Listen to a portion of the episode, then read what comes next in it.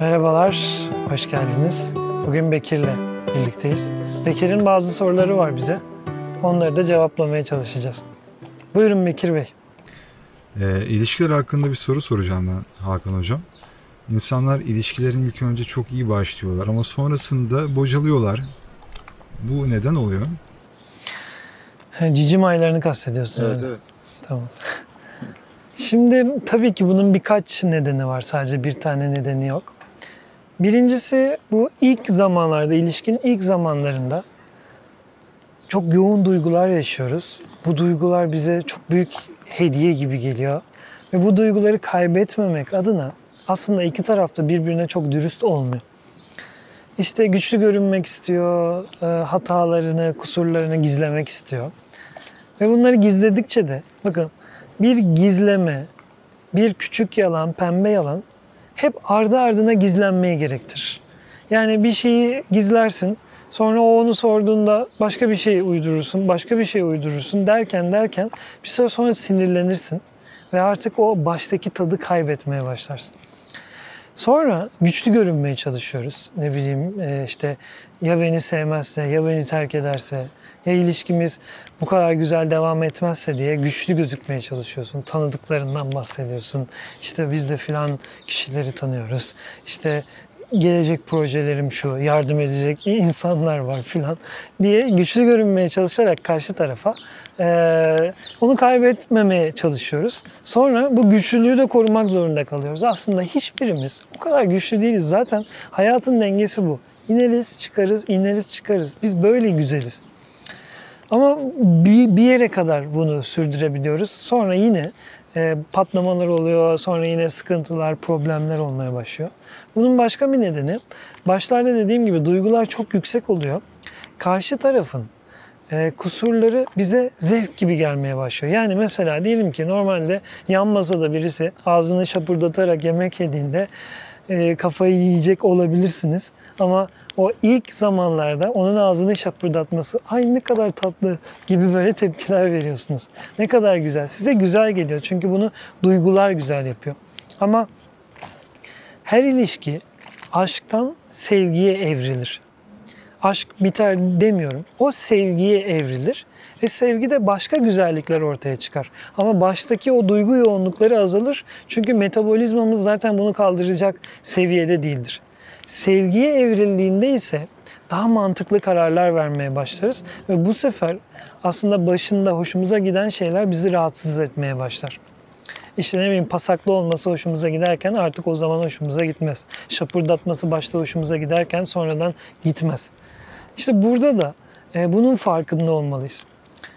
E, bir diğer çok önemli noktalardan birisi de ilişkilerde baştan çok açık olmadığımız için, kuralları yeterince karşı tarafa e, aktaramadığımız için kural ihlalleri yaşıyoruz. Ne demek? Şimdi hepimizin doğuştan, aileden, çevreden öğrendiği bazı kurallar var. Örneğin diyelim ki bana çok dokunulmasından hoşlanmıyorum. Mutfakta tabak bırakılmasından hoşlanmıyorum. Sürekli aranmaktan hoşlanmıyorum ya da e, ara sıra aranmaktan hoşlanmıyorum. Sürekli aranmaktan hoşlanıyorum gibi kurallarımız var. Şimdi biz doğal olarak şöyle bir şey zannediyoruz. Benim kurallarım herkes için geçerli zannediyoruz. Yani ben sevildiğimi nasıl hissederim?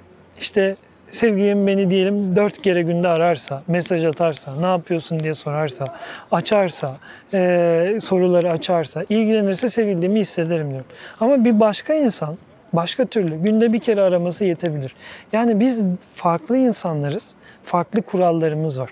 Ama biz karşı tarafa bu kuralları söylemeden o kişilerin bu kuralları yerine getirmesini bekliyoruz. O zaman da karşı taraf getirmediğinde ne oluyor? O zaman sinirleniyoruz, o zaman kızıyoruz, o zaman öfkeleniyoruz. Kesmek zorunda kaldık o yüzden. Yol vermek zorundaydık onları.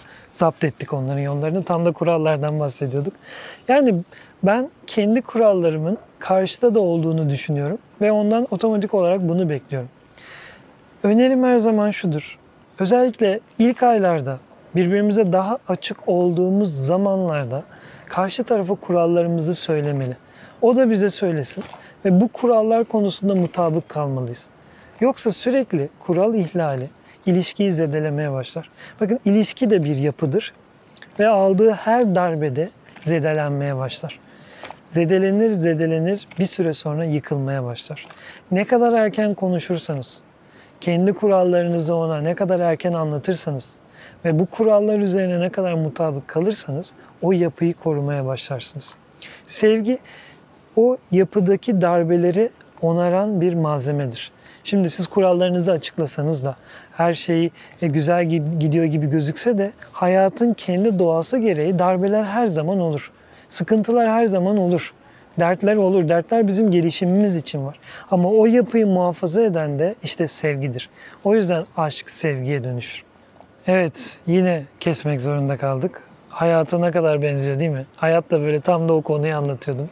Her şey düzgün gibi gözüküyor olsa bile darbeler her zaman olacak. Sevgiyle de bunu onaracağız demiştim.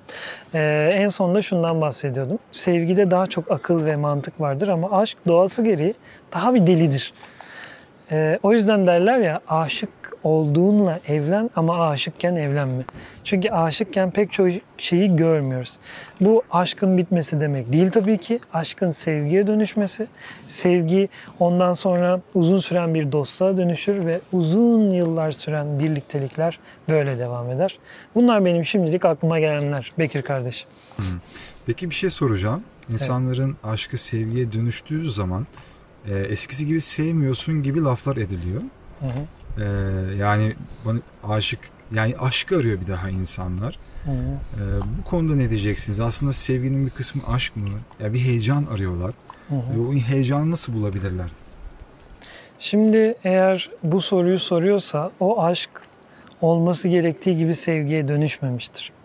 Çünkü biz heyecan arıyoruz ama bütün günümüzü de heyecanla geçirmek bize zarar veriyor. Heyecan arayışımız sadece bir ilişkide değil, hayatın içinde bir heyecan hep ararız.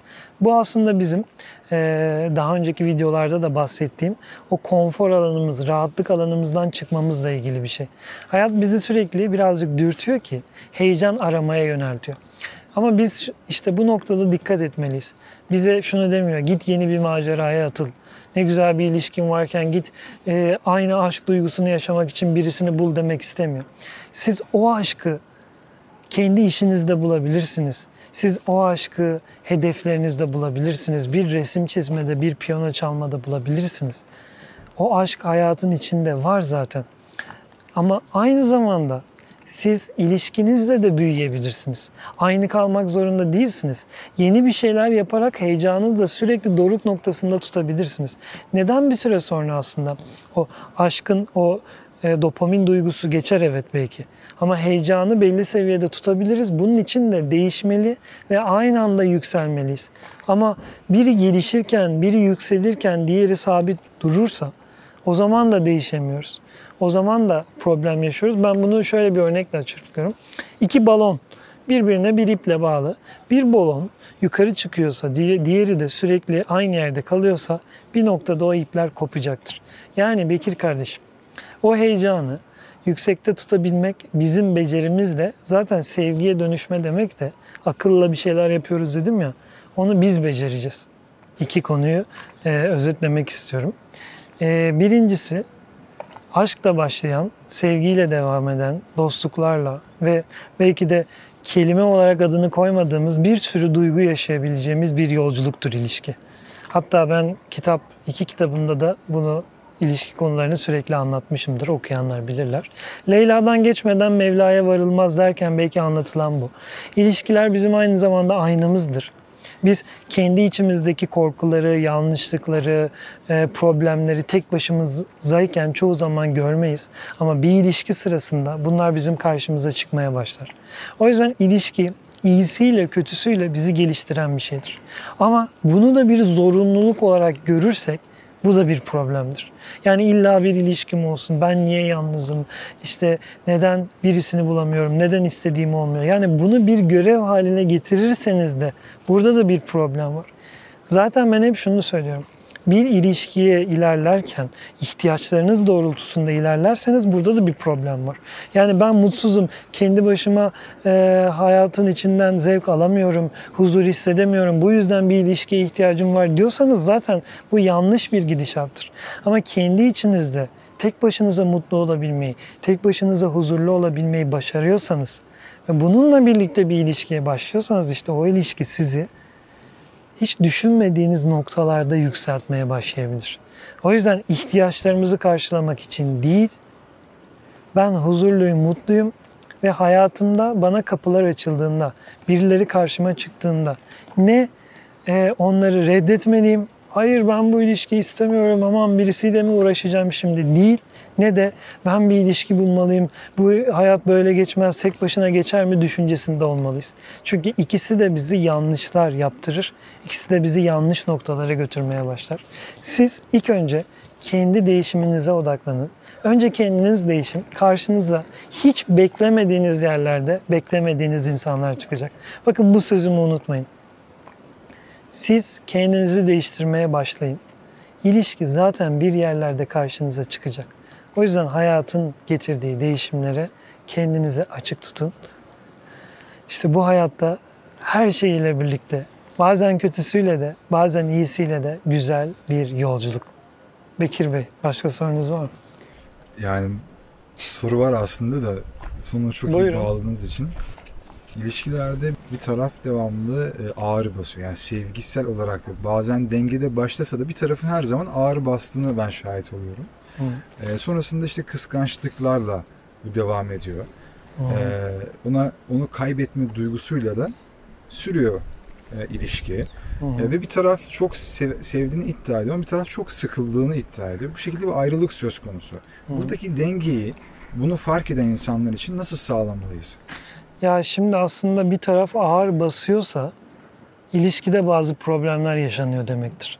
Normalde eşit gitmesi gerekir. Evet biraz belki daha çok sevebilir bir taraf, bir taraf daha çok sevebilir ama aradaki fark daha fazlaysa burada zaten bazı problemler vardır.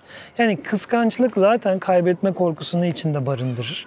Ve sen onu kaybetmekten korktukça sen artık onu sevmeye odaklanmazsın, kaybetmemeye odaklanırsın. Şimdi biz buna o zaman ilişki mi diyeceğiz? Biz buna o zaman e, mutluluk mu diyeceğiz? Hayır çünkü sen eline bir şey almışsın. Şuradan bir yaprak alalım. Bunu almışsın ve bunun keyfini çıkaracağını, bu yaprakla mutlu olacağını sürekli elinde tutup bunu kimse senden almasın diye korkuyorsun. İşte o zaman bu ilişki olmuyor. Yani eğer bir taraf ağır basıyorsa, e, problemler yaşanmaya başlıyorsa o zaman e, temelde bazı noktalarda sıkıntılar var. Biraz önce anlattıklarımı tekrar dinlemek gerekiyor o zaman. Ee, ben şuna inanıyorum ki iki taraf da başladığı gibi kendini geliştirmeye devam ederse o ilişki gayet güzel bir şekilde devam eder. Dediğim gibi birisi daha çok sever, bazen birisi daha az sever. Hatta sahiplenmeler de normaldir. Bazı küçük kıskançlıklar da normaldir ama biz ne diyoruz? Her şeyin dengesi. Her şeyin dengesi en güzelidir.